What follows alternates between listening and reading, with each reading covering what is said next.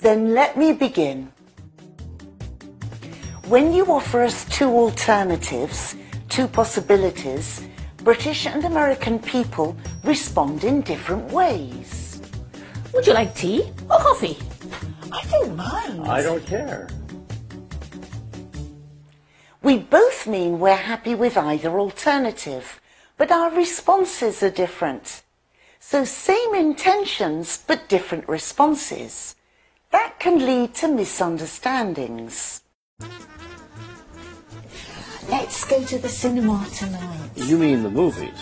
There's that comedy with Sandra Bullock and that one with Robert De Niro. Which do you fancy? I don't care. You don't want to go then? No, I don't care.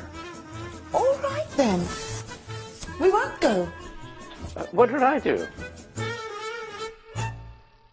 In American, I don't care means I'm happy with either possibility. You can decide because I like both alternatives.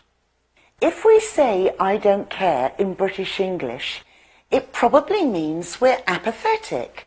We're not interested. I don't care sounds negative.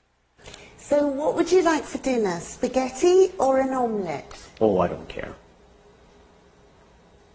I don't care is often rude in British English. We'd say I don't mind.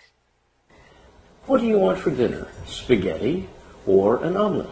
I don't mind. What? I don't mind makes no sense in American English. It's the answer to the question, do you mind? Like, do you mind if I have the last cookie? You can answer, no, I don't mind, or actually, I want it. But if I ask, do you want this or that? And you answer, I don't mind, you're answering a question I didn't ask, and it drives me crazy.